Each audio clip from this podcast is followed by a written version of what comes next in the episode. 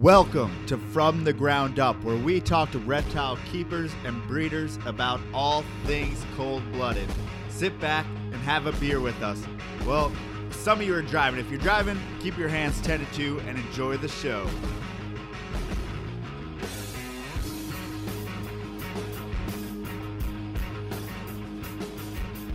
Welcome, everybody. I'm Joe Phelan from Port City Pet. I'm just kidding. It's me, Justin, from Palmetto Coast Exotics, the Herpetoculture Podcast. I am filling in for Joe. Joe is not feeling well. Um, so I'm here. He asked me to fill in. Figured why not? I like doing the podcast thing. Um, PortCityPet.com. Get shirts, substrates, isopods, snakes when Joe has some for sale, all that good stuff. Um, we're gonna have my buddy Andy Middleton on tonight.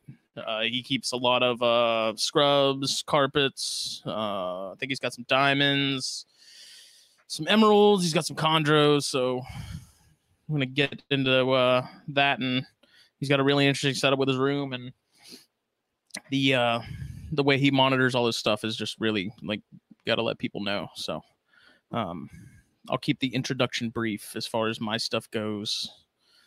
But uh, portcitypet.com. Joe was like, promote your stuff. I'm not gonna. I'm gonna promote Joe's stuff because this is Joe's show. So we can uh, throw Andy on. And there he is. How's it going, Justin? It's good to be with you again. How you doing, buddy?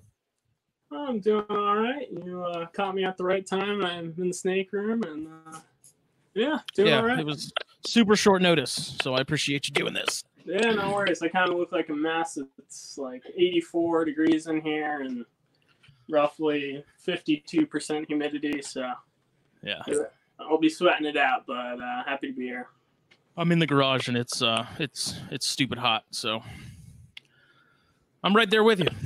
Except it's probably closer to like 70% humidity because in South Carolina it's absolutely merciless. Yeah, it must be nice for your snakes, though, right? It makes that a lot easier actually, I'm not gonna lie. It it makes the uh you know, I don't have to worry about bad sheds nearly as much as a lot of, you know, guys up north and guys out west do and so there's a silver lining, but um what's been going on? Oh, not much. Just uh, enjoying the time home as much as I can. You know, working from home. Uh, kind of really happy to be around the animals a lot more than I usually am. So there's uh, plus sides to you know the whole situation. But uh, yeah. Oh yeah, how's the how's the COVID stuff been up there? Has it been pretty hectic? Uh, yeah, yeah, definitely. Um, you know, a lot of you know stuff you gotta keep your eye out for, and uh, I don't know. It seems to you know the tension seem to vary from like county to county, or you know, as soon as you cross over to New York State, it gets uh, I don't know. There's a different mood, but uh, you know, overall, I haven't been too bad. None of my loved ones, you know, have been too impacted. So Mhm. yeah, Good. no complaints really. And you're still working, even if it's from home. Yep, yeah, I'm working from home and starting to get back to work, but. Yeah, Yeah, gonna miss being around the snakes more, but yeah, happy to be. man, working more. from home's tough. It's uh, I did that when I was at, at my previous job. I worked from home a lot, and it was it, it gets tough. It- You have to have a lot of really solid self discipline to to be consistent and stuff like that. And um, so uh, my hats off to to people who can do it uninterrupted and and get things done. But I always struggled with that. Mhm.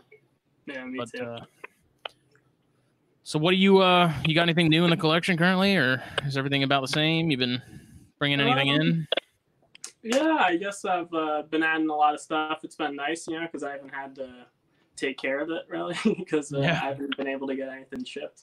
Mhm. But uh, yeah, I definitely got some things on the way that I'm really excited about. Um, still within the you know same scope of what I'm Mhm. working with now.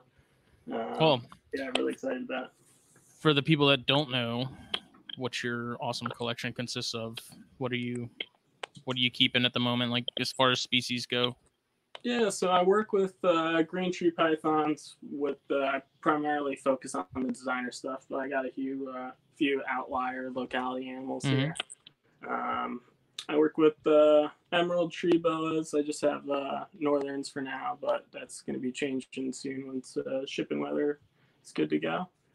Um, I also work with the children's pythons. Uh, I really like all the Australian and Indonesian stuff, so it's uh, fun little snakes. I get a lot out of them. Still have some uh, carpet pythons here. I work with. Uh, I have a couple jungles left. Uh, I have a couple jags and whatnot. Um, I got diamond pythons.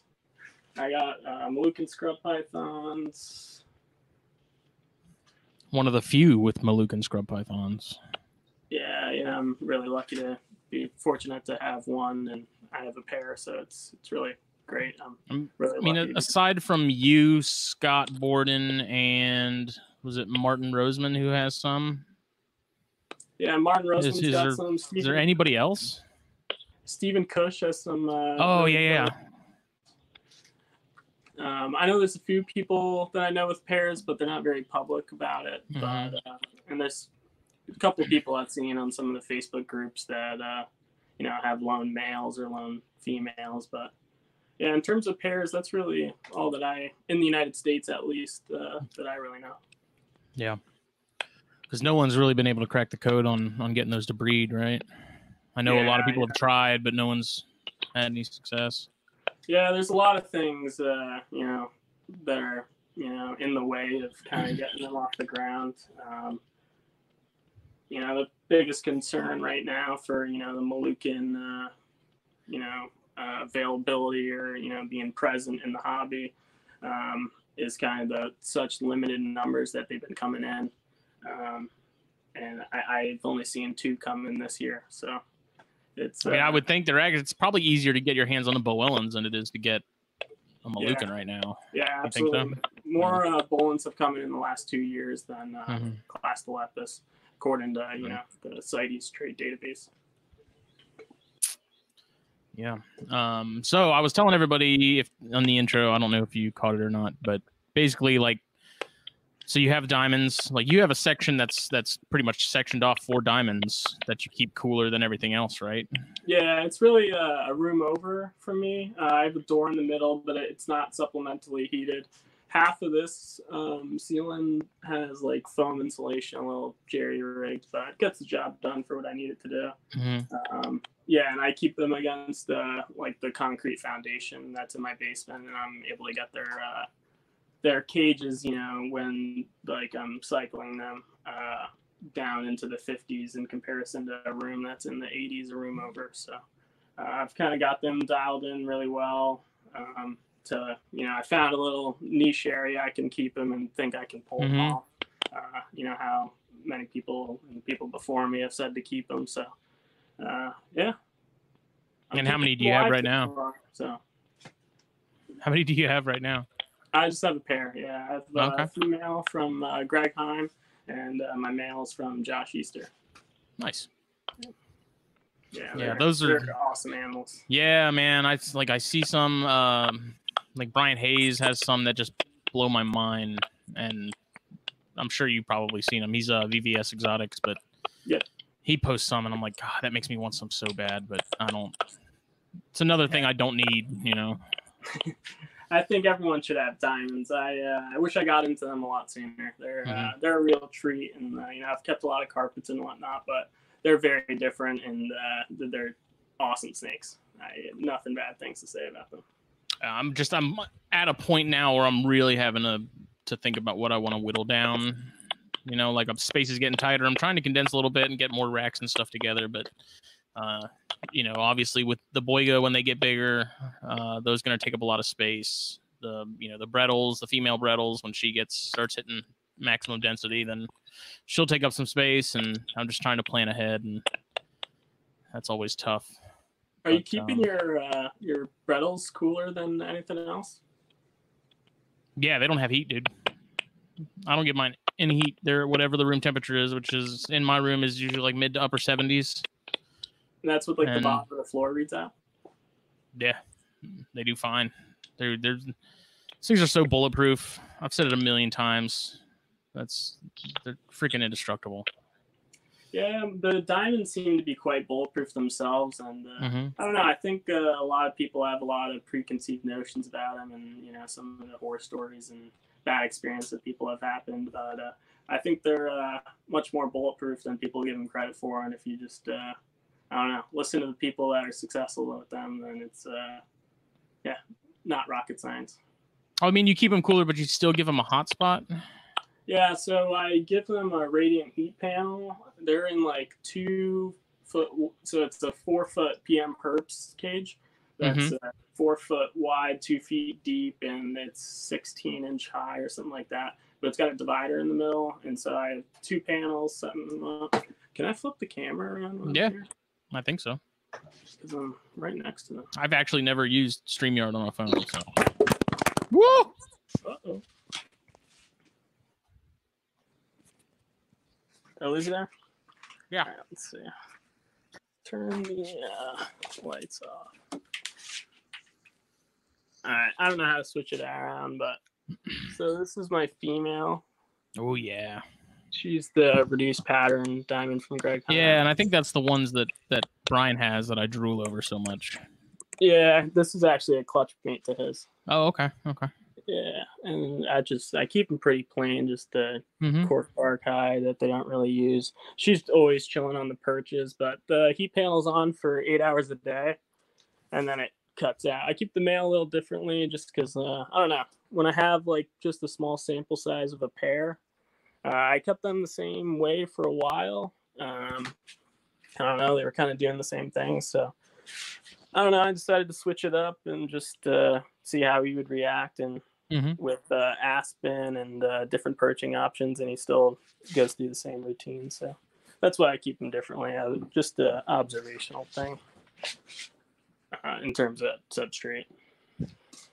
Yeah, because I, I mean, I've I've always heard things about them being a little trickier, but it's always been as far as like reproduction that's been the trickier part. Like they're not necessarily difficult to keep. It's just you know getting them cool enough to pair up and stuff like that. Kind of like Bredls, I guess, where you have to get them ridiculously cold to get them get them going, right? Yeah, that's why I asked about them. I, I don't have any experience with breeding Mm-hmm. diamond pythons or anything like that, so I don't have much to say on that regard. But Well, I know Casey with his Bredls. He's he. I remember him talking about it pretty early on with us uh, on THP and stuff. You know, Mhm. Cooling them down to ridiculously low temperatures that for any other snake would probably be detrimental, like Yeah. detrimentally cold. But uh, they Yeah. they handle it fine. And I mean, he's in North Georgia, and it gets it gets pretty cold up there. And he's like, I mean, we're talking like I think 50s is like the warmest they get at night but they get even cooler than that. And then he just puts them back in the cage during the day, lets them warm back up, and then at night he, you know, they cool again. And I, from what I understand, like they they won't breed um if you don't get them just super cold like that. interesting. Like, you won't is- even get population. I don't think so.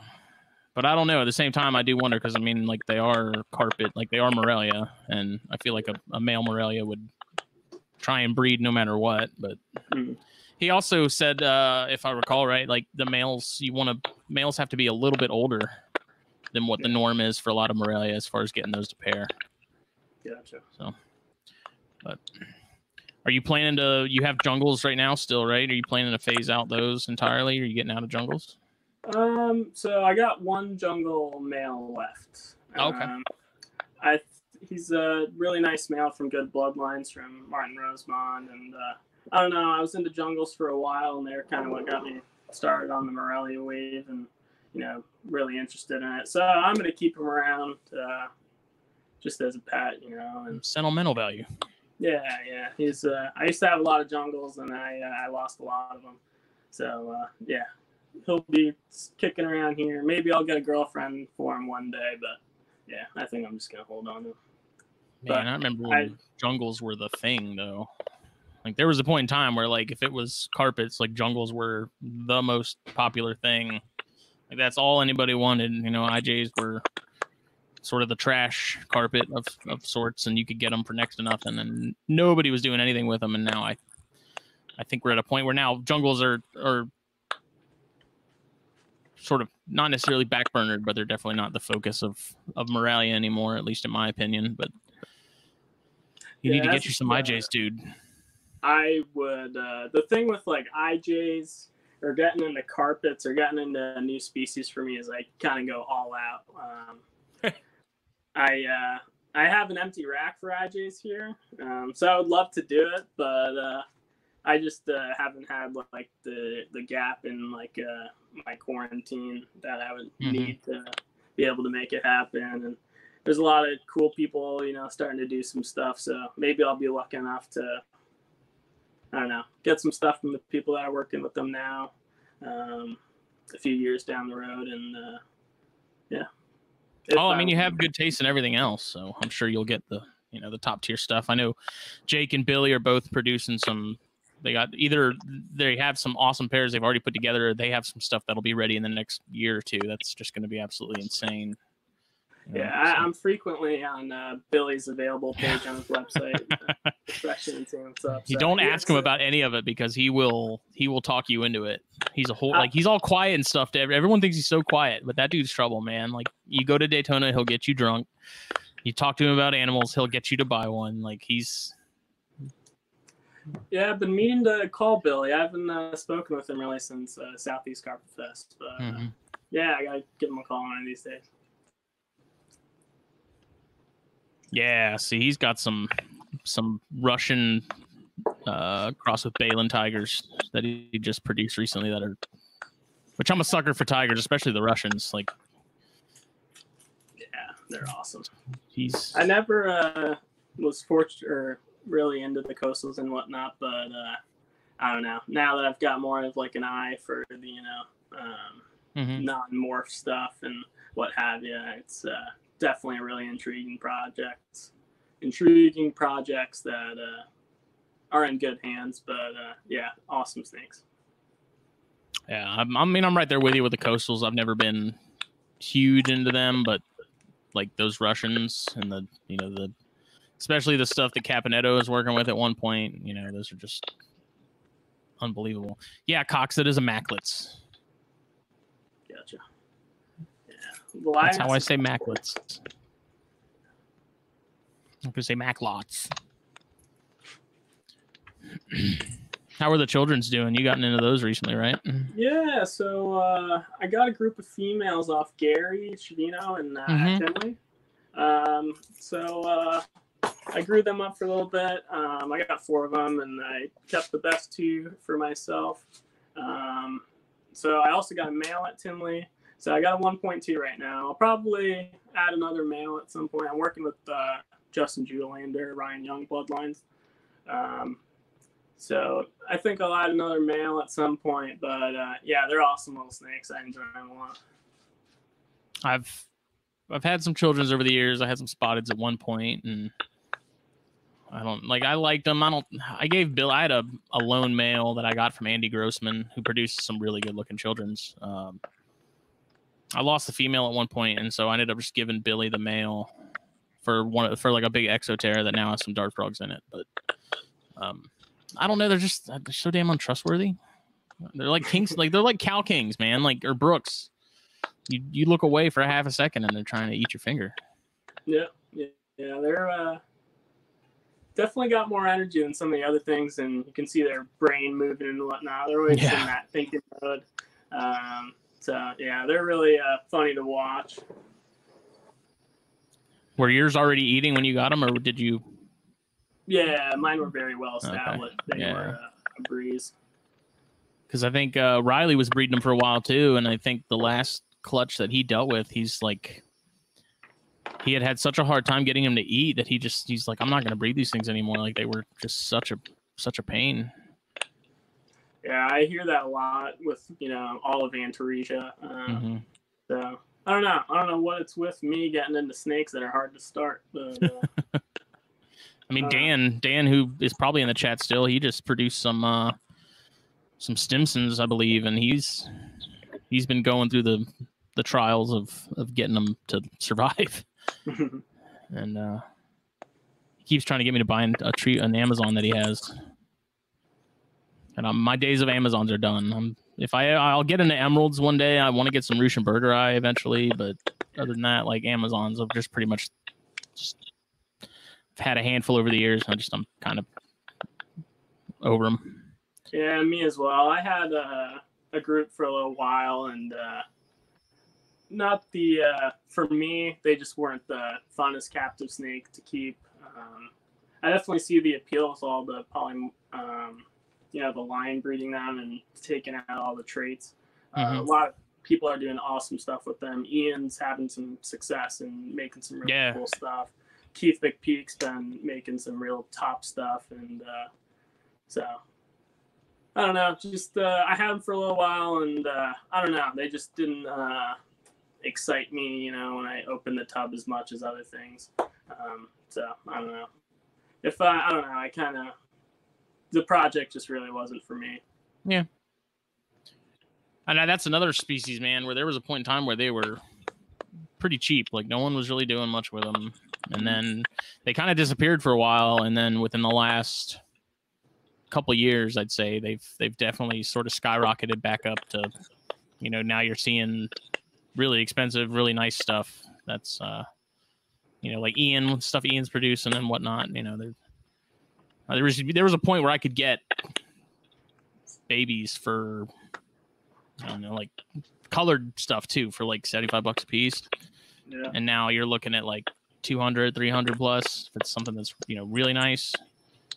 And, uh, it's, it's just, it's funny. That's something I actually want to, I want to write about that in the, the next issue of the magazine, you know, sort of how species just sort of come and go. And, you know, we, we lose some species because there's just not enough people working with them. You know, like Savus are a good example. You know, Savus used to be another one that was really popular and a lot of people had, and then they sort of fell by the wayside, and now you you rarely see any. I, know, I only know of a handful of people that even have them, and, and you know, Gary's one of them. Uh, I believe P and Cody have some, but it sucks. Yeah, yeah. And uh, it's also a Team Timors as well. They kind of fall in that Yeah. category with coming pretty hard to find. The silver Savus are really badass. Yeah, that's the Yeah, that's so- the only Liasis I've ever really wanted were those. Those things are sweet. Yeah. Yeah, they're awesome. James uh said like in February, James uh you know, he's always had his eye on Timors and really wanted Timors. Um uh, he just wasn't seeing as many coming in, so James put together a hell of an army in like a couple weeks of Timors. So now he's got these raising up. Yeah, it's uh, I'm happy he found another project because he's just been working with Conjos for so long. Mhm. he's really into his Timors, and uh, they're really awesome snakes, and I definitely see the appeal. Yeah, and for someone told me, I don't know who it was. It might have been Luke Myers because Luke Myers had some at one point. And he said they were really messy. Um, but yeah, uh, I want to say it was him who told me they were like this evolutionary link between like retics and scrubs, which I thought was really interesting. Yeah, I've heard there's a paper out on it or something like that. I haven't been able to get anybody to send it to me um, or anything like that. I'd love to check it out if anybody listening has it or you know knows where to find it. I'd love to take a peek at it. Uh, definitely. Yeah, I'm sure Luke knows where it is. I'll have to ask him about it Very cool. because he had some before. He, I think, all he has now are chondros, and he he had the, a pair of Timors, and he, you know, he liked them a lot, but he's like, they're just they're messy. They're just they're not chondros, you know. So he kind of went the other way on that, and just wanted an animal that doesn't spread crap everywhere. And apparently, they're they're fairly quick too. Like they're they're kind of spastic. Yeah, I hear some of the you know older animals tend to um, what you call it. Um, what's the word? Spread urates everywhere, all over. you. Mhm. So you have to handle.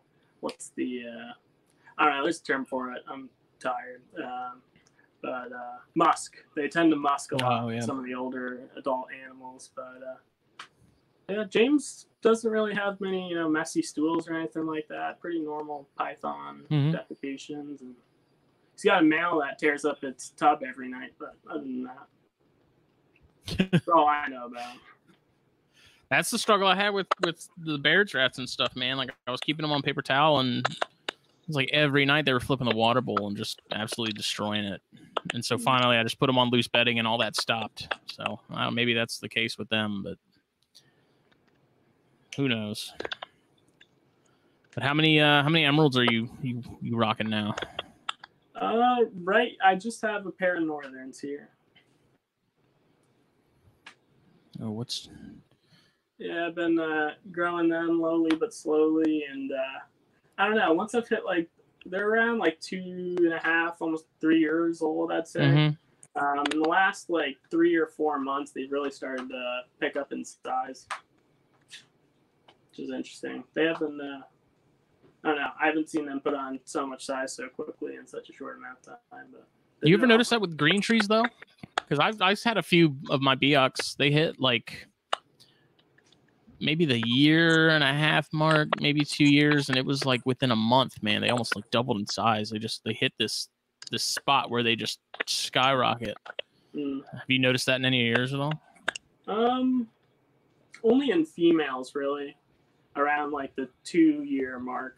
Mm-hmm. But um, yeah, just females, really. I've seen that. And Cox said they're the closest living relative to retics as far as Timors go. So he said that's why they hybridize surprisingly well. I haven't seen that. I haven't seen a picture of any of those offspring. Man, you could tell me that somebody hybridized pretty much any two species, and I'd be like, yeah, probably. Like it's just And I don't think the, the whole mad scientist thing is as big as it used to be, but definitely still exists. Yeah, I've. Uh, you'd be surprised who the mad scientists are. I've. Uh, I'd be like chilling at shows, and uh, some people would come up to me and tell me what the hell they're doing. Um, but yeah, it tends to happen at like the New Hampshire shows. I hear, uh, you know, those stories of you know five species hybrids that they're getting fertile clutches out of, and yeah, it's interesting stuff. I can't. I know. I think in one of our podcasts, I was talking a lot of shit about carpondros. Um, I have like designer chondros, so I can't really say shit. Um, so, yeah. No, but you know what I like about about that in chondros is no one seems to really care. Like Natusch put out that paper that was like, "Oh, guess what? You've all been breeding hybrids this entire time," and a lot of people were like, "Well, we kind of already figured," but it's not nearly like like the purists with carpets and stuff, man. Like, it's so much nicer to have the chondro guys be like, "Oh yeah, that's nice." You know, you're not gonna have people that are like, "You don't know how pure that is. You don't have any documentation. You don't know what this is." Like, big whoop. Oh God, Dan said. Speaking of albino bredli, Those are pretty badass, but it was cool, man, but it wasn't like I'd like to not see them in the United States.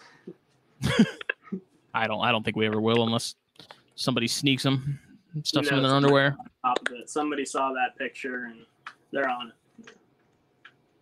But hey, people can do whatever they want to do. Yeah. Yeah, As long as they're having fun and doing the right thing and representing their animals the right way. I think that's part of the reason why Bredls are kind of overlooked a lot, though, is because they don't have all those, you know, the crazy neon colored morphs and like Stonewash are really cool, Stripes are really cool, but you get one color, you know, that's kind of it. Yeah, see those right there. It's cool, like I like it, but it also kind of feels wrong. Yeah, like where did the all the sibs go? You know, Oh, they those are all in Australia. Like those aren't going anywhere. I don't think. yeah, yeah. But you look at that. I mean, I like it's it's kind of tough because Australia. Like I feel bad that they don't. They can only keep what they have there. But at the same time, like you see all the antaresia morphs and stuff they're working with and stuff like that, and it's like, all right, maybe it's not so bad. But some of the uh, children's python morphs over there are insane. I've seen some of like uh, Peter Birch's like Mhm. reptile room tours or what have you, and uh, yeah, they're, they're awesome. I wish we had some of those, but I don't know. Children's pythons are cool as they are. Mhm. I really like the granite spotteds. Yeah. I never had any, but I always liked them. Mm. But what's your uh, what's the first thing you're gonna be like as far as breeding projects go, like I know you're not you're not doing anything currently, but what's the what's on the docket for the first pairing you'll be doing with what you got? Um, hoping. Well, I have some projects this year. Um, with some um, have some uh, putting my male on loan. Um, one of my chondro males. See if he can get the job done. Um, so that'll be going this year. I'm still looking for uh, like a nice red Neo Biak male, um, but with my Biak female. I got like uh, it sold to me as like a mystery. Uh, I got him in a trade um, with some caging. Mhm. Um, I think he's like a dry or something, but I don't really have any plans for him and my Biak girl. Um, and then more chondros next year. Um, hoping to do. I might. Um, hmm. So I might be doing like some blue to blue stuff, and also I want to do some blue line outcrosses. Um, so I'd like to outcross my male that I got from uh, Francis Mhm. that I got from Pedro that was produced by Francis. Um, I'd like to get a really nice uh, outcross clutch, and I, that might be happening next year with a very worthy female. Um, but uh, and then the emeralds in uh, 2022. Um, yeah, I don't know. I'm kind of all up in the air, waiting for a lot of stuff to be sexed before I can like lock in my projects, so to speak. Um, I've been very methodical about what I've been bringing in, um, especially conjure wise and the bloodlines I'm working with. Um, so I guess I'll have a better understanding of w- what my the shape of my projects will look like later this fall once I'm able to sex some neos and uh, get some more of my animals that I'm waiting on in. And given they clear quarantine and whatnot, uh, then I can start to consider them for my projects. Well, what's your thought process as far as outcrossing the blue stuff? Like, what do you? Because I have that male from David, or it's not a male. I don't know what it is. I think it's female, but I have that that one from David, which has you know the Rico blood, and it was from the you know him and Gary Schiavino put together some So, stuff, and this is the off. Yeah. Prada Safari. Mm. And it's like I don't. I'm a few years out from being able to pair it, and I'm trying not to. I don't like to count my eggs before they hatch. You know, no pun intended, but um, you know, like I'm really, I just I'm at a period now where I just want to pair everything to Biak just to see what happens. But that's also lineage that I kind of want to. I don't want to do a disservice to, if that makes sense. Like when you have that kind of blood in your collection, you know, it's like you don't want to just pair it to anything. But so what do you? It's like what's what's as far as the outcrossing? Are you looking to just outcross it to other blue line stuff that just isn't related? Or Um, not necessarily. Um, so the like when I think of outcross, like the blood that I comes to mind when I'm thinking of blue line outcross or something like that is James Opdahl's Highland stuff. Mhm. Um, that is uh, and a lot of potential for blue on its own, just being line bred. Um, and the outcrosses that have the one outcross that's been done to blue blood is the results speak for themselves and Mhm. everybody should go uh, look into what James is doing and where his offsprings ended up. Um, he's uh, been producing a lot of cool stuff from that stuff. So, um, like the Highland type animals, they're kind of like an undocumented line that he's working with. Um, so it's unrelated to all blue stuff. Um, but that's been, you know, bred two, three generations to refine the blue traits and some of the Mhm. melanistic stuff that pops out. So that like is like a compatible and a good pairing in my eyes. I mean, I guess you don't know if it's a compatible pair in terms of you know phenotypes and what you're going to be getting out of it until you do the pairing. right.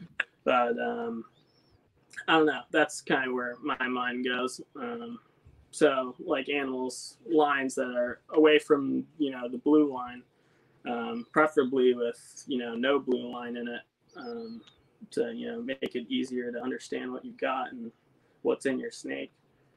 But uh, and and also you know uh, like a uh, resemblance of phenotypes between the male and the female. But also, there's been some insane stuff when it's an insane mash of phenotypes. So, hmm just for what comes to my mind, um, and uh, yeah, and there can certainly be outcrosses to you know other designer lines and whatnot. But Yeah. one comes to my mind is that I have some potent blue line stuff. So I don't know, just trying to outcross it and it can continue to be line bred and you know not having you know very inbred pedigree. Yeah, and I will say that is one thing about the contract community I like too is everyone sort of has their own philosophy as far as like what to do with with you know really nice bloodline stuff like that, and you know some people are like me where they're like, oh, I'm gonna throw it to Biak or Wamena and see what happens, and you know let it just let that blood just you know create a little bit of chaos in that line and just up it, you know. So I mean, do you plan to, to do any like Biak pairing any of that stuff at some point? Um, I'd like. I just. Uh, I don't really have anything that. Um, I don't have any Biak females that you know I'd want to put a blue male to. Mm-hmm. Um, and uh, I don't know. Maybe if I had some more Biak stuff to work with, you know, I it could be more in consideration with what I'm working with. But uh, there is a lot of cool Biak stuff that would certainly make a good outcross for a lot of stuff. Mm-hmm. Some of the uh, the snake I got from uh, I got from Tim Morris, who's produced by Cody Bartolini, the Oh yeah. one one one TM blue male clutch. Um, so that's got a fair bit of Biak influence, and you can kind of see it in a lot of the animals in the clutch. Apart from you know Nebula that ended up with Francis, that's a very melanistic. Mm-hmm. Uh, Rainmaker, as Tom calls it up in Canada. Yeah, that's her. Um, so she's kind of got like a Biak head.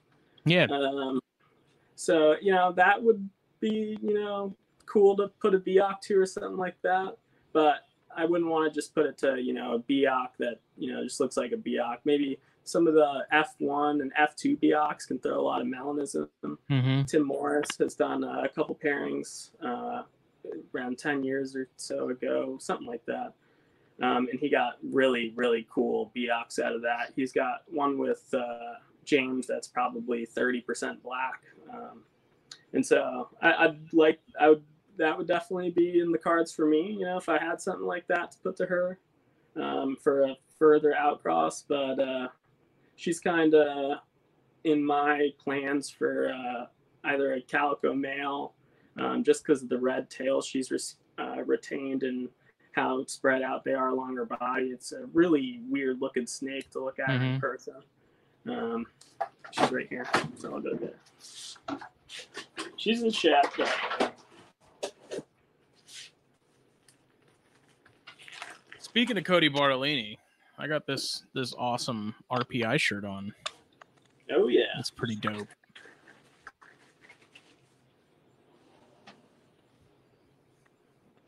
Hoping to hang out with them pre Daytona again.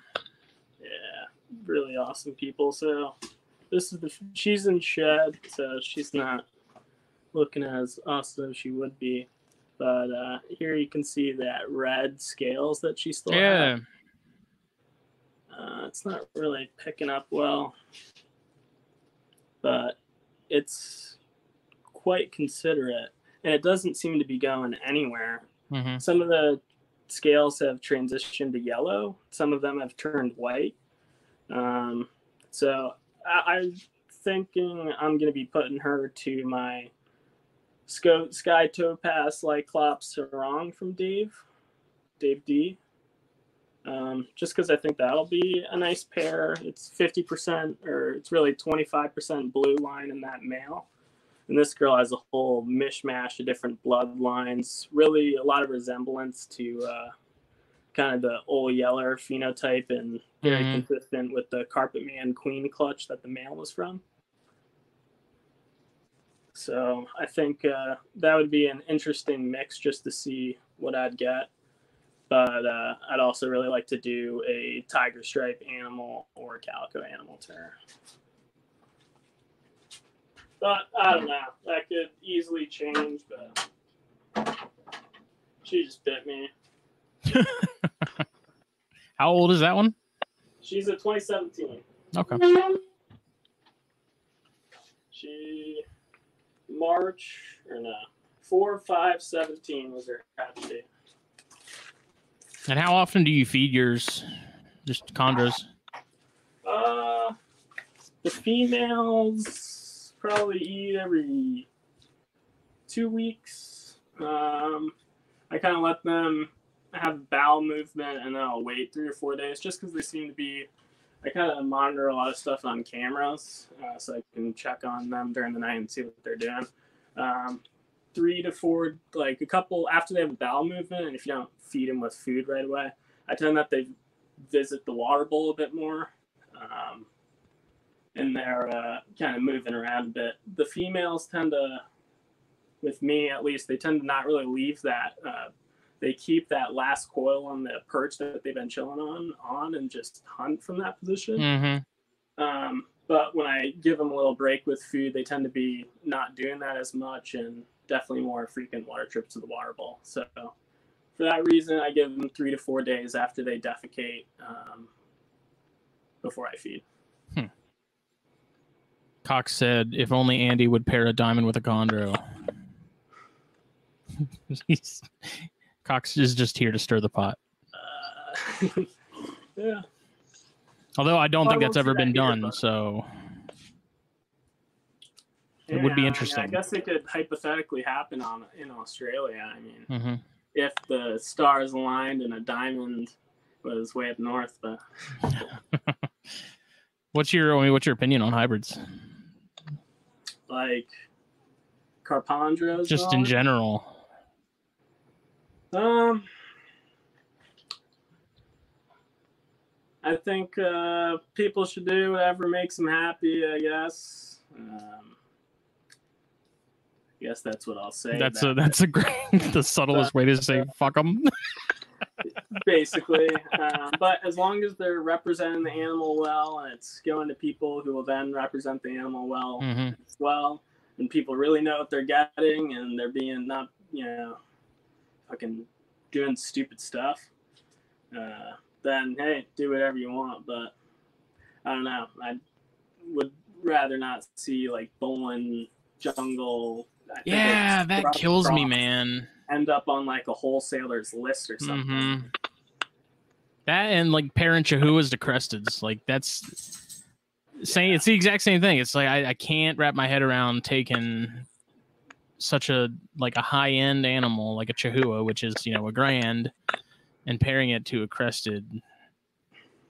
Like to me, it just it doesn't make any kind of sense. But I mean, I'm with you. You know, if that's what people want to do, feel free. Like I I appreciate hybrids for what they are. Like if you get a really nice Jag Pondro or Car like Billy's produced, like I've seen them in person. They're they're really cool looking animals. You know, it's not something I'm really going to go out of my way to drop that much money on, but or make myself. I guess They're, uh, they're cool. where I start to raise the eyebrow when you're in like F two, F three of those projects, and you got like I don't know, like eighty eight percent, you know, hmm jungle chondro cross or whatever, and you can't tell that you know it was a hybrid. I mean, I haven't like done an inspection of its like head scales or anything Mhm. like that, but uh, I, I don't know. It just uh, gets in the hands of the wrong people, and uh, I don't know. Just at least you know I know Billy a little bit, and I know that he's doing his due diligence, representing them well hmm uh, for what they are. Um, and uh, I don't know. I don't have too many good things to say, so I'm not gonna say too much. But Well, Billy Billy does it right in my opinion too, because Billy Yeah, like that's not his focus, but Billy, you know, he has a male chondro and he has a female, and so he'll put them together and, uh, you know, he'll it's just a fun little sort of side project for, of his, and he's I mean I I gotta give him credit. I mean he's sold a ton of them. Like they they every time he produces them they fly. I think he he sold one or two at Daytona. He only brought I think maybe three or four with him. And I mean, those are the most expensive animals at his table, and they, they go. So yeah, okay, there's Can't knock it. a demand for it. So mm-hmm. And like I said, they It's do look cool. My, Like not my thing. Yeah. they they look awesome. Like I appreciate what they are and what they what they look like. But again, that's not something I'm going to go out of my way to drop a ton of money on. So yeah. when I can spend that same amount on a really nice chondro, Yep. like I'm, I'd rather do that. So Captive bred chondra at that too. yeah, yeah. Hello.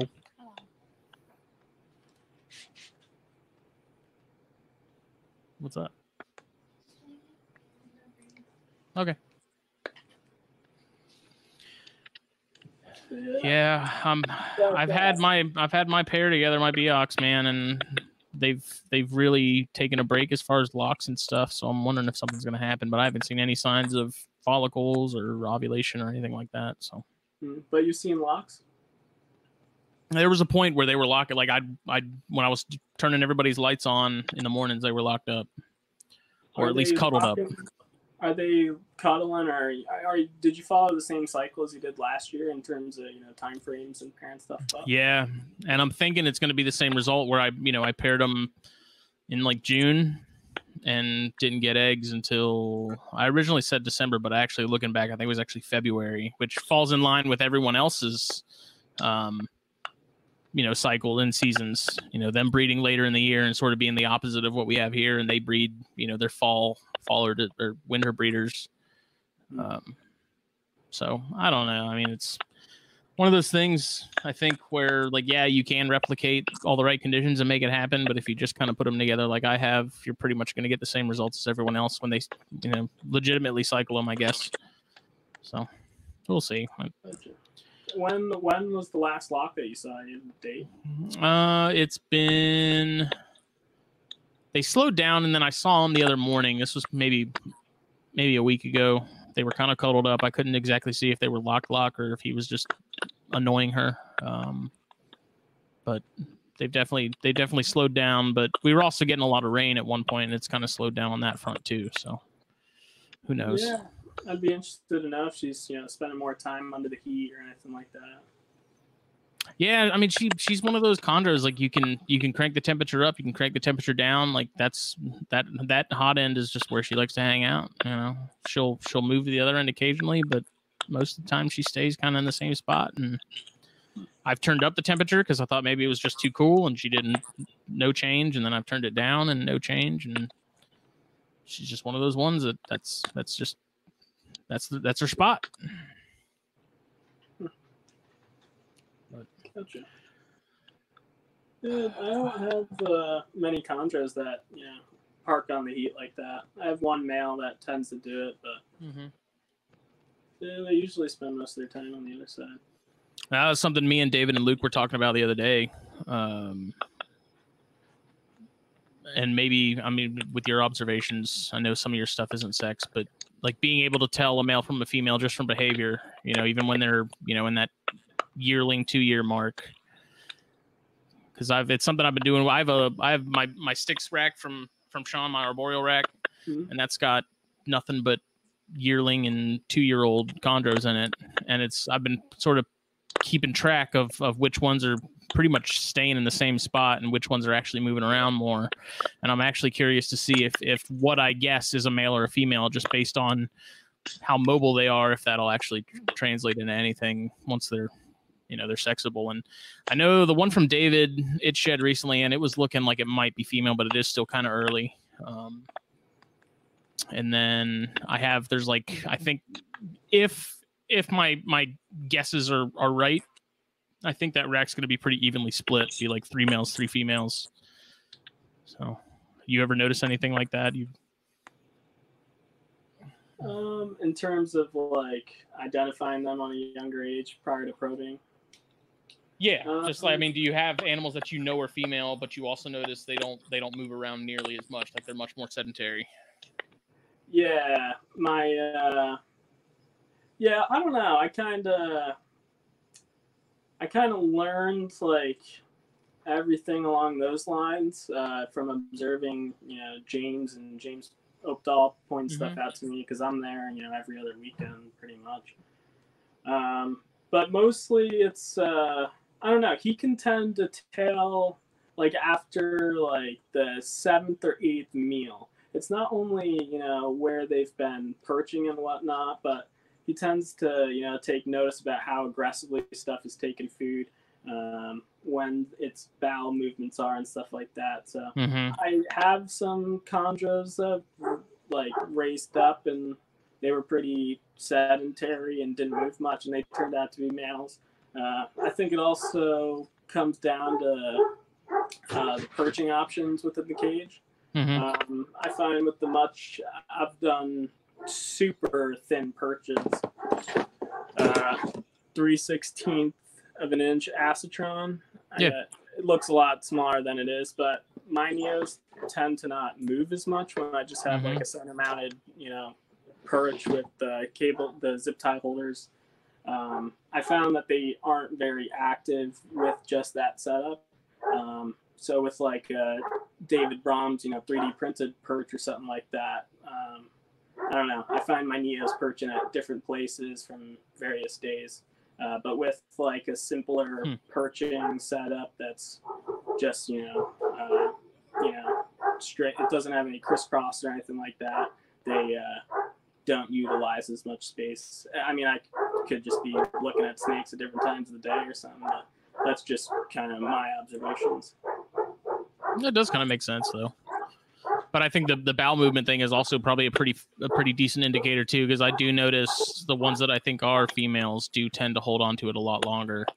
Mm. Um, I and even even at night when they're cruising though too, like you know, I'll notice there are some that they don't cruise nearly as much as the other some of the other ones do, and that's why I think you know maybe there's there's pretty good indicator of it being a male. Um, I don't know. It's just something fun to think about. It's with as these ones grow, I'm going to be curious to see, like I said, how accurate being able to, tell based off those sort of behavioral traits. You know.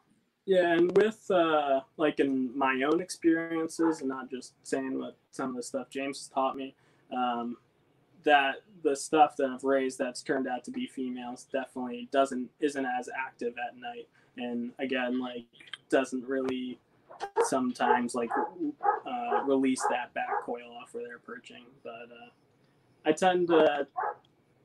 It's definitely more prominent in the sub-adult stuff once they've you know started to go through their change and they're putting t- getting some size that's when i kind of see those behaviors more but i don't have the largest sample size so i uh, wish i had uh, a better opinion about it but i'm not too sure Yeah, we need to get. I need to get James on the on the Chondrocast again, man, because I feel Yeah. like we didn't didn't get too in depth with with stuff, you know, on there. So yeah I love I love hearing that kind of stuff from guys though that have been keeping them forever and and you know they've seen it all. In a sense. Mm. Yeah, James is uh, has definitely the most chondro stories I have ever heard. You know, surface this season. So you got a lot to catch up with him about. There's Yeah. no shortage uh, nightmare stuff to talk about. If there's one thing Chondros are good at, it's it's being nightmares. When it's when it's bad, it's bad. You know. So I believe when him and I were on the Chondro cast, he told the story of the Tim Morris blue female and the Andrew Amon male. She ripped his cock off or his hemipenes. I think so. I want to say I've heard. I don't know if he said it there, but I remember hearing that somewhere, either at Daytona or. So I don't know if I should tell a story or wait for him to get on. I'll tell the short story. The male, the male, unbreedable. He ended up getting an infection in his uh, cloaca and ended up passing. The female um, had like a retained egg, or uh, she had complications with laying. She also died. One egg was fertile. It went full term. Egg tooth broke in the egg and it died. And James lost the male and the female and the one neo that died in the egg. Just three shots to the nuts. Yeah. Just one ain't enough. Oh my gosh. Just heartbreaking. Like, Mm. yeah. Yeah, I mean, chondros, they're not hard snakes to keep, but like I said, when it's bad, it's bad, man. Yep. Mhm. the um, I haven't had any issues with any of mine recently, thankfully, but you know, it's always like you always kind of wonder, like, at what point am I due for some sort of kick in the nuts? Hmm. Right when you think everything's dialed in to the most you've ever had, that's when you get, you know, absolutely hit hard. Mhm.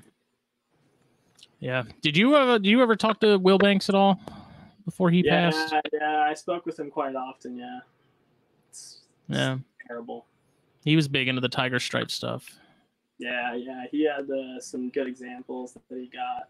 he had a really top calico tiger stripe cross animal. Yeah, yeah.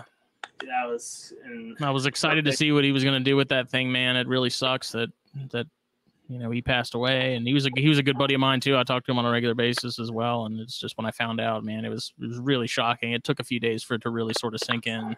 yeah, definitely a huge loss for the community and you know, another breeder who was, you know, having good success, you know, getting captive bred chondros into the hobby and, you know, really refining his projects and getting to the point where he's going to be, you know, doing some of the stuff that he's worked so hard, you know, Mhm. to do. To, you know, he's, those projects are starting to come together. And then, Yeah, he was killing it, man. He was producing a lot of really nice stuff, and he was one of the one of the handful of guys that was really focusing on Biaks too, which yeah, I always found odd because you know Biaks are the most commonly imported, the ones you see the most at shows, but they're the m- most uncommon as far as like captive bred. And uh, you know, there's guys like myself and Will Banks and Brian Fisher and Thomas O'Kane and stuff that are that are really hyper focused on the Biaks stuff, and yeah. it sucks that he's out of the equation on that now. And Mm. Yeah, it's it's such a tough loss, and yeah, Yeah, I mean, even between him and and you know Forrest and stuff like that, it's pretty big. Uh, it's a nice cup there, buddy. Thanks. Yeah, I'm in the snake room. Yeah, I gotta use what I got. Pinky's out. But yeah, I just uh, yeah, keep losing a lot of people, and it really sucks. hmm The uh, as far as the scrubs go, do you have any plans to get into those anymore, other than the outside of the the clastolepis or? Um, my clastolepis are out and about right now. Um, I think uh, I'd maybe work with uh, you know, if I was able to get like some normal uh, patterned uh, nauta hmm Um, I would love to do that. Um, get like some young ones and be able to raise them up. Um, but besides that, I, I'm pretty uh, fixated on the scrubs, and I, you know, I, I want to, you know, do them right and get them in really nice caging and whatnot. So it would just be kind of unreasonable to, you know, uh, get into you know the other scrubs, and I'd like to stay focused with the uh, the Moluccans and you know maybe the Tanimbars, but hmm I'm very focused on the Moluccans. I'm getting Phil's at some point. He's got a nice little male. It's one of the Exanthics, and uh, the only reason I'm getting it is because it's it's a it's a Tanimbar and it's the smaller variety. Because you know I I like it's awesome that Jake wants to get more into them. Like I they're really cool snakes. I love scrubs, but I'm I'm not willing to commit the space to to big bar necks or big southerns. You know. Yeah. 'Cause they're awesome snakes. They're, I love seeing Jakes. I love messing with Jakes. It's a it's a absolute nightmare, uh, little demon. But you know, I just dealing with that when it's way bigger. You know, it's going to be a handful, and I'm I'm actually very much looking forward to see Jake have to deal with that when it gets to be a bigger size because he's pretty small.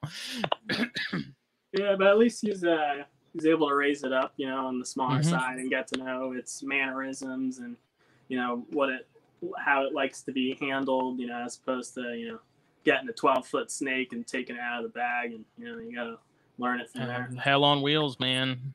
Yeah. It's crazy. That thing's not even that big. I mean, it's only a maybe a two year old snake, and uh, man, that thing has no fear. It's it's wild. Like I completely agree with people when they say that scrubs are sort of on an, on another level of you know intelligence and sort of knowing what's going on. And I don't know what your experience has been with those guys, but Yeah, so the Moluccans are definitely tend to be one step ahead of you. Here's the male, he's out and about, so try and get him for you. But uh sorry, what was the question? I got distracted with him again.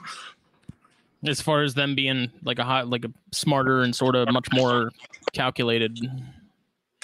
Um, they are. You can. They when you make eye contact with them, they uh, definitely look right through you. They uh, they know you're there. Um, they're very. I find them quite visually oriented, and they can see Mhm. what I'm doing when I'm around the snake room. Um, they definitely uh, are very accurate with what they're doing and when they are, you know, telling you to back off a little bit. Um, but I, I've just found that you know you got to be very calm working with them. Mhm. Uh, I have, well, once you get them out of that feeding response. Um, but mine have been pretty good once I, you know, get them out. Uh, I hook them, sometimes double hook them in many circumstances.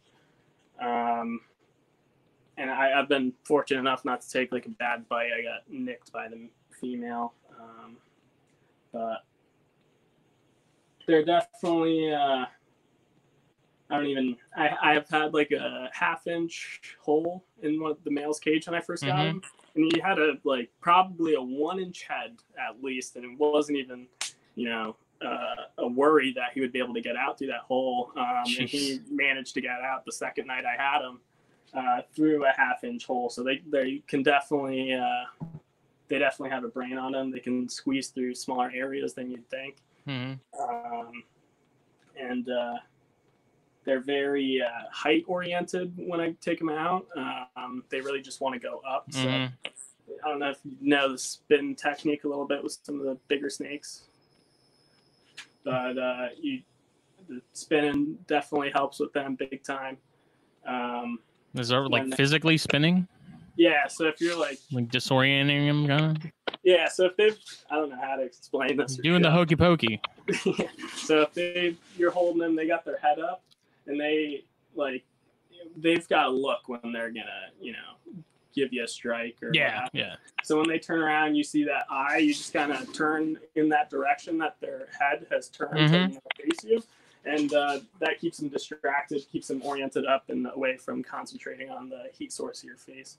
So I don't know. I, I got them as smaller animals, so I was able to learn how to work with them uh, without stressing me out, and more importantly, stressing them out. Um, so uh, I think I've got a pretty good handle on these two. At least I know them pretty well. Um, so Have you I- tried pairing them at all yet? No, no. My female's uh, very young. I Oh, okay. her to be a 2019, and she was pretty had like a red tinge on her when she came in. So Mm-hmm. she's I got her quite young. She's, Yeah, it's interesting that that no one's been able to breed those yet, and then like the Halmaheras have also been like historically difficult. Makes you wonder what it what exactly is different as far as like their conditions for for being successful with them versus you know the southerns, which are not difficult to breed from what I understand. And Yeah, I think it uh, it could be like uh, their island, you know, living animals. Uh, like the Moluccans are endemic to the Ambon and Seram Islands. Mhm. Um, so I, I don't know if it could have anything to do with that. Um, also, just you know, being able to raise them up from you know any age to sexually maturity can be quite difficult if you're not really in tune with the animals. Um, and like deciphering what they're telling you. I, I think you got to be really on top of them, you know, to keep them alive. Um, and, and there's just so fewer of them coming in too that Yeah. there's a smaller sample size being worked with in the states, and you know less people that have been able to get pairs together, um, and you know be able to live out the project for five, six, seven years, and you know not changing their environment, not making moves, and getting them really dialed in to the point where they'd be willing to reproduce in captivity. Mhm. But uh, I I think there's a lot of factors at play. Um, but I think it's mostly comes down to the quantity of them in the states that are you know here and people that actively have pairs and are taking a serious look at putting them together. Um, and uh, yeah. what's been the biggest challenge with yours? Um, I haven't. I guess I've pretty much been pretty pretty problem free. Um, I got mean, are you keeping them at a? Are you keeping them warmer or cooler than you would some of the mainland stuff? Um, so I keep them. I used to keep the male and the female identically the same. I run a heat panel uh, for the female, but I aim for like a medium medium temperature in the cage in a 24 hour cycle with heat on 12 Mhm. hours and heat off 12 hours. for like a medium temp of 79 to 81. So if I'm gonna have like a, uh, you know, if the hotspot during the day is 84, I'm gonna have like a 76 night dropper, something Mhm. along those lines, just so my median temperature is what, you know, I imagine as you know the ideal core body temperature for them. They tend to avoid basking in terms of like basking with the spotlight bulb. Mhm. Um, the male doesn't really tend to use it that much. He'll um, go up in the branches and like put a coil in the light, but he doesn't like perch under the light. You know, as you could see like a diamond python Mhm. under the light. You know, all coiled up, absorbing all that heat. I don't tend to see that with the uh, the Moluccans, but um, the male I keep cooler than the female. The core temperature, or like the median temperature I'm aiming with them or with him is like 78 just trying to get a gauge on them i have such a small sample size so Right. figured like try and get a baseline keep them the same and then i can make tweaks in their own direction obviously i'm not trying to do anything like you know you know something that would kill them or something but hmm you know, there's only so much that i know and people that have been willing to share with me that you know i've kind of wanted to see what works best for me or what i think is ideal but uh, i think i'm gonna stick get the well once the male's cage is ready i'm gonna stick to a uh, heat panel heat source uh, just because of the way that they utilize it is a bit different than like a snake that's basking I, I don't Right. know. I, I'm not articulating it very well, but um, they're not big baskers, Mhm. uh, and they tend to, you know, seek out a microclimate in the cage, and they have a very, you know, cycled day. Yeah, it's just just like with the Boelens, though. It just seems like we know that, like, we know how to keep them, and we know that they're overall they're not difficult to keep, but for some reason it's breeding. You know, like how you can have the mainland scrubs that are not not hard to breed. Like they're not difficult, they're not hard to keep, they're not hard to breed, but for some reason you have like you know Moluccans and the Halms and the Boelens and stuff that for some reason it's just where there's something we're missing and we can't you know we can't no one's been able to really do it successfully on a regular basis know, because I know James still has his Boelens right he uh, lost his female this breeding season, Oh. that sucks Uh, he had a complication with her. He was so sad, but he still has his male. hmm He's uh, trying to find a home for it, um, but he's only uh, putting it in the hands of somebody that has an existing Right. an existing breeding program. Mhm. It's a re- it's a male that was very ready to breed um, and copulated with the female for, for two years. Um, so he's only putting it in somebody that has an existing collection um, or is you know raising up a project and you know is able you know not to have like a trophy animal, but yeah I mean as you should when you're dealing with that kind of thing um Yeah, every You know, specimen counts when it comes to you know Yeah. Palukins, any of you know the harder to breed stuff. You know. because I know it was it was kind of talked about on NPR recently as far as you know the people that have just a single Boelens just to have one. You know, I think they were sort of talking about how you should just you know you should make sure that gets in the hands of somebody who can who can breed it and. I kind of agree with that, but at the same time, it's like if the person who's wanting to breed them wants a partner for that animal so bad, like they can also just go buy one. But in the case of like you have actual, con- like you you know that there's people trying and you know somebody personally that's trying to make it happen you know like yeah making sure it gets to to the right people. And same with the Moluccans you know making sure it goes to someone who is already trying to achieve the same goal that you are. It's definitely definitely smart especially when there's so few of you doing stuff with them so because i'm sure you talk to borden and i'm sure you talk to martin all the time because i mean you guys are the only ones that i know of that are that keep them you know? Yeah, and an even sadder story is Martin's thought to be female just shed plugs, so now he doesn't even have a pair. Ooh. So it just yeah, we like anybody that's got a lone female should send it to Martin. You know what I mean? Like so, I don't know. Getting pairs together is really important, and having the right people working with stuff is key. Mhm. I'd like to think that you know I am the right person to you know help with the Moluccans and you know can provide some observations and share other keepers you know with what I'm seeing and I'm really uh, really really into the project so uh, you know I hope that uh, my work pays off one day and I can uh, distribute captive bred bullens to the people that have you know been into it and uh, can get uh, we can get a solid Apparently, the Moluccans in the country. apparently, I'm pronouncing Bolins wrong. Yeah, them and I helps a lot. Boelens. Damn it. Same thing. Macklets, Boelens. Tomato, tomato. If you look at it, it's just I have different emphasis on the same syllable. Okay. Gosh. Yeah, I can't say I know too much about the scrubs, but um, When do you think they'll be ready to? day.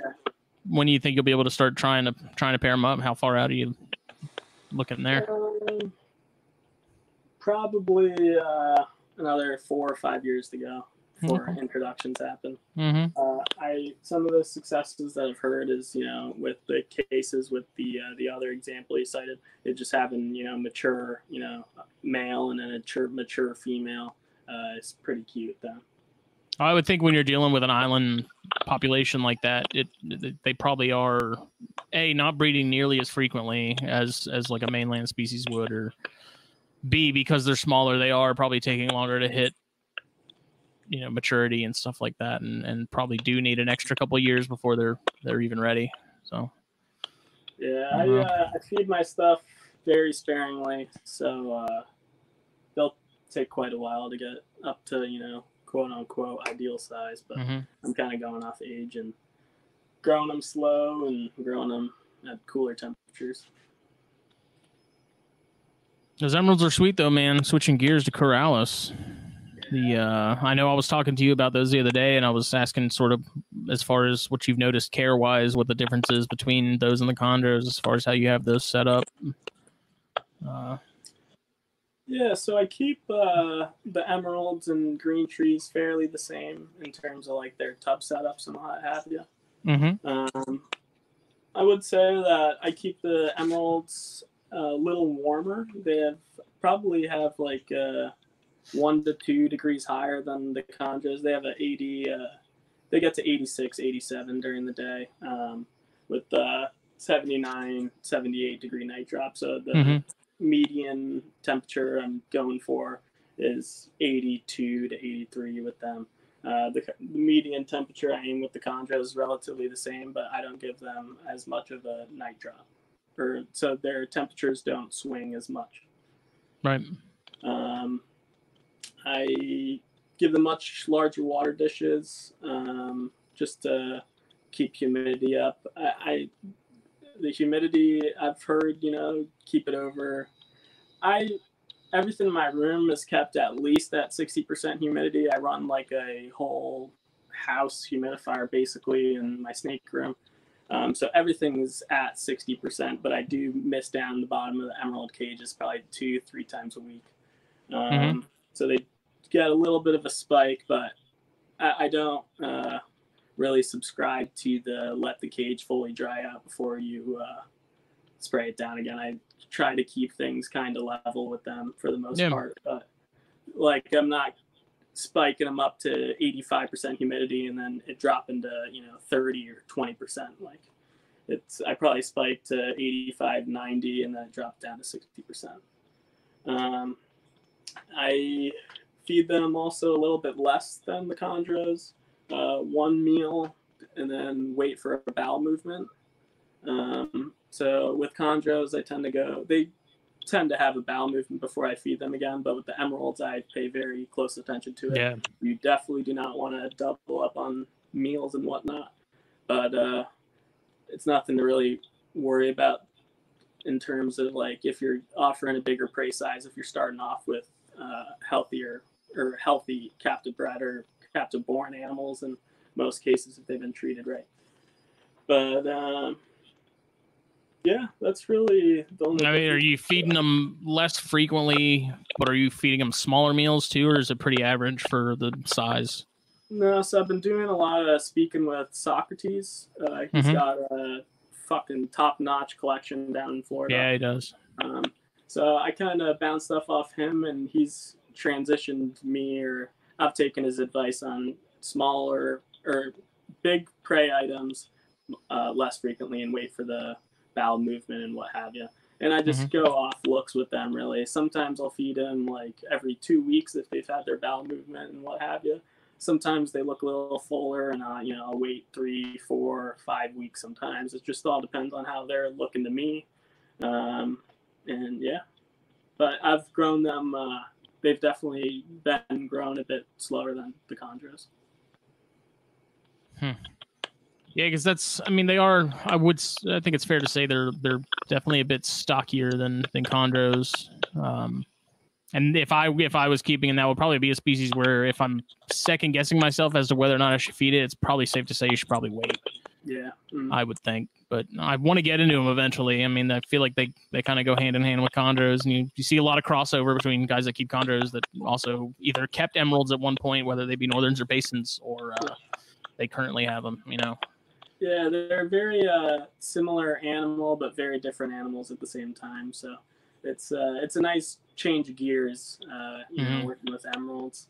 I'd say they're probably a lot less lower maintenance than chondros. I Really? haven't had uh, like any fatal issues really um, with the emeralds. Uh, I, I started off with uh, quality uh, captive born animals, so um, that's definitely got That makes a it difference. Yeah. makes a huge difference. Um, so I, I've been as long as you start with quality animals, then you should be pretty problem free. And as far as the basins, uh, do you know is is their care pretty much the same as the northerns, or do you, they get kept Yeah, differently? i- identical yeah. from what Okay. I yeah know and how I'm gonna keep them. Yeah.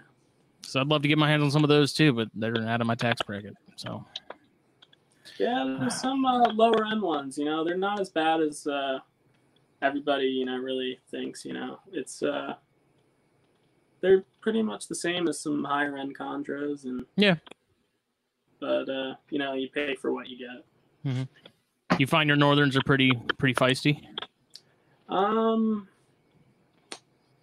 my male tends to be, uh, but my female is pretty cool. Um, Mm-hmm. they uh, as long as you don't really you know bump them around too much they tend to stay relatively asleep when you know pull out their perch to change their tub and what have you um, but yeah sometimes they'll uh, they'll let you know that they don't want to be moved really but yeah i have removable perches and everything so it's uh I've, i don't get bit or anything like that but uh it makes things Yeah. a lot easier David just released the uh, those new fishbone per- perches. I don't know if Yeah, you I- saw those. It's like looks like a, I- like I, he sent me some the other day. I ordered a, a Python portal and he, he threw some in the box, so I have some. They're pretty sweet, man. I I'd be much order more apt to use those for small chondros than than the other ones, the traditional ones.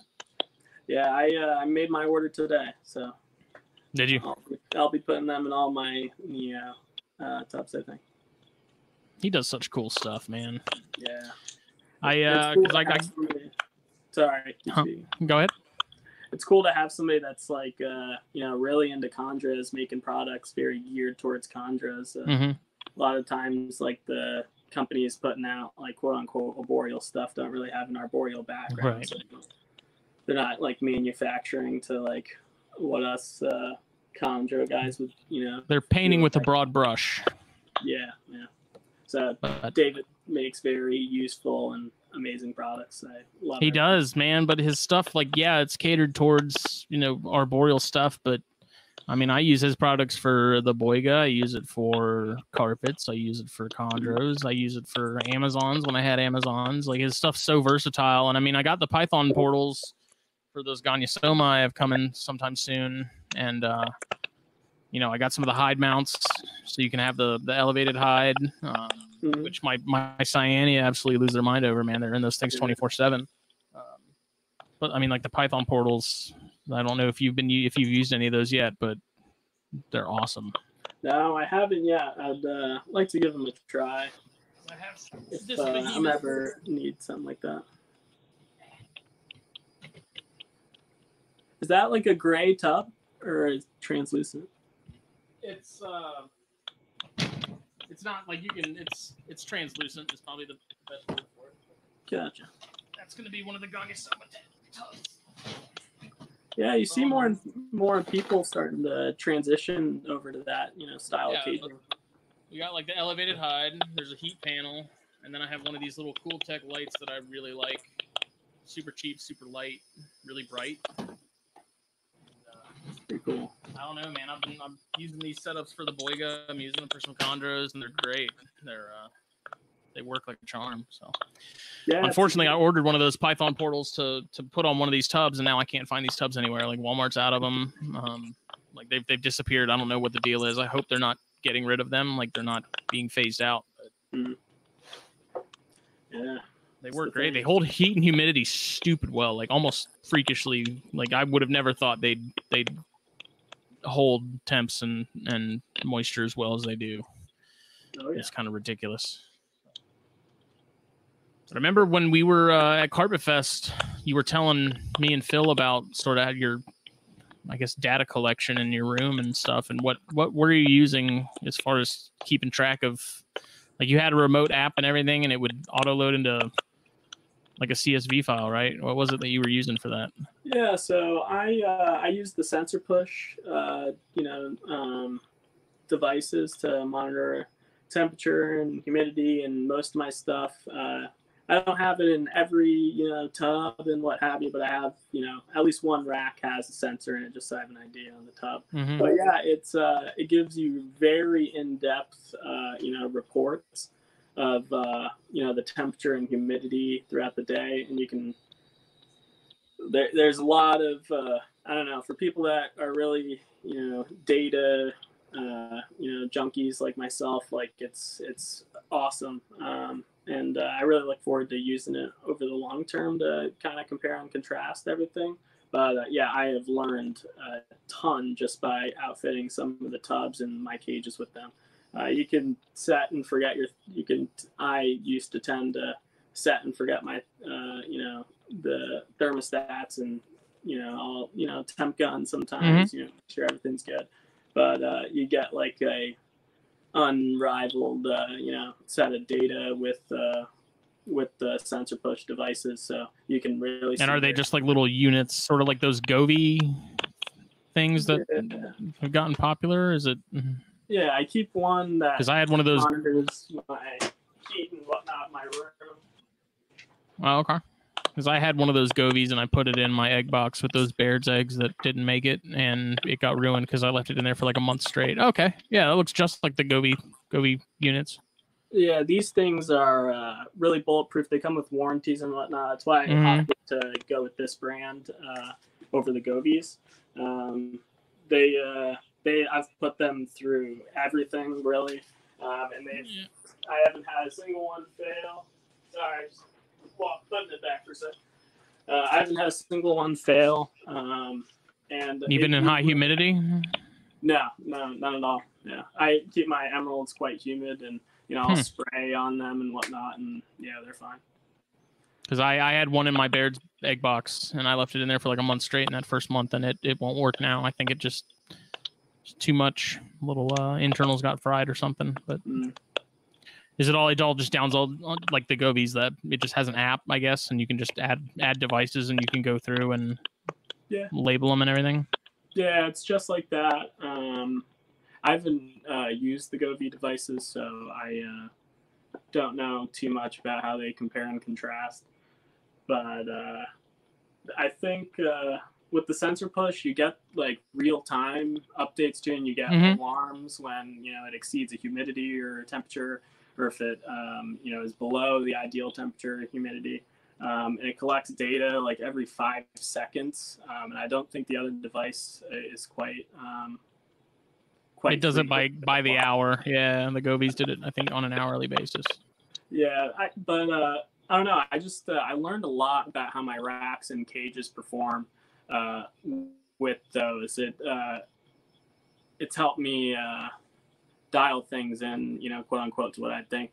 Like I, for example, I had a rack set at 84, um, and it, when I put the SensorPush in, it was staying at about 87 or so during the day, Mhm. and I had a 78 degree night drop, and the night drop was dropping to 83.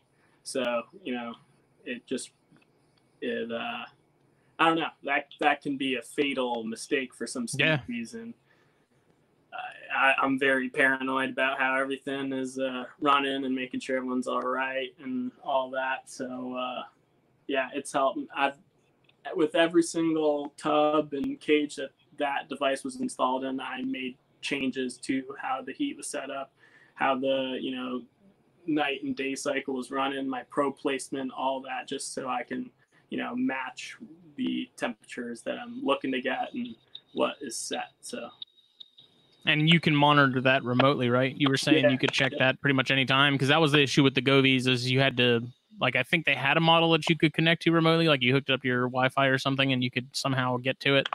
But with the ones that I had, you had to turn on your Bluetooth and then it would auto populate all the data that from the last time you had like checked in on it.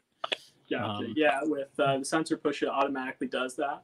It Mhm. comes with a, um, it's like it almost looks like a router almost that you Yeah. plug into, uh, you know, your Wi-Fi source or what have you, and then you heart the, uh, it's called like the web extender or something plugs right into it, and yeah, I can get real-time updates from anywhere in the world.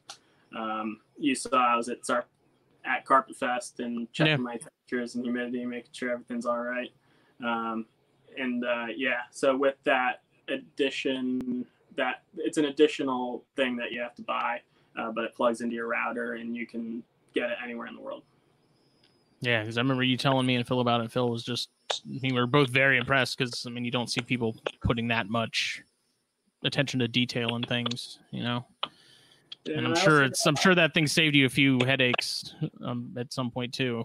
Yeah, yeah, and uh, I, I things like I get paranoid about now are like, did my humidifier in the room shut off? And I can just Mhm. check, uh, you know, the room, you know, sensor and see what it is in here. Um, or if I'm on vacation, I can, you know, let my, you know, somebody that's home know to fill the humidifier or something like that. That's some of the, and also I had a, a probe move off a rack.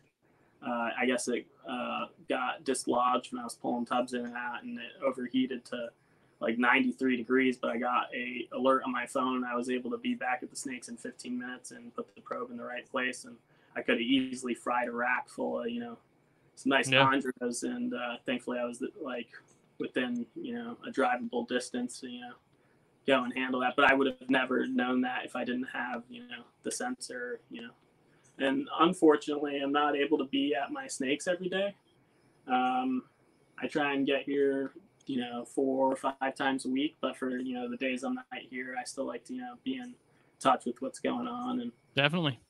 yeah. So I mean, that's that- everyone's biggest fear is is a fire or something like that going. You know, where a whole rack gets just cooked. yeah it was definitely uh, like once i added that to my toolbox uh, i don't know i think it's helped me tremendously about how my racks and whatnot are really performing versus you know what i think they're at Mhm. uh, there was definitely a big variance in that and uh, so without the device i wouldn't have been able to you know identify that Definitely. Well, we are about at an hour and a half. Um, I believe Joe said that's about where he was trying to keep things now. Um, but where can people see all the awesome chondros and other cool Yeah, stuff? I uh, I operate under AM Arboreals on Instagram. It's AM underscore Arboreals. Um, I'm also on Facebook, AM Arboreals, and uh, also use Andy Middleton's my Facebook page. It's where you can reach me quickest. Uh, but yeah, happy to be on, and uh, Yeah, man, thanks. You guys having me on, and glad I can make it. It's very short notice, so you're the you're the real MVP. Yeah, no worries. Happy to be here. You plan to go to Daytona at all? No, there's uh I have to quarantine. If I were to go, I would have to quarantine Uh, for two yeah. weeks and also get a negative test to go back to work. So it's uh, out of the Not worth the hassle. Yeah.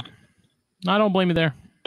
But hopefully we'll see you sometime next year, either at Carpet Fest or Daytona or something. You know, hopefully all this is is handled and at least maybe not gone, but we have a better understanding of what exactly is happening. So, Yeah. um, yeah, man,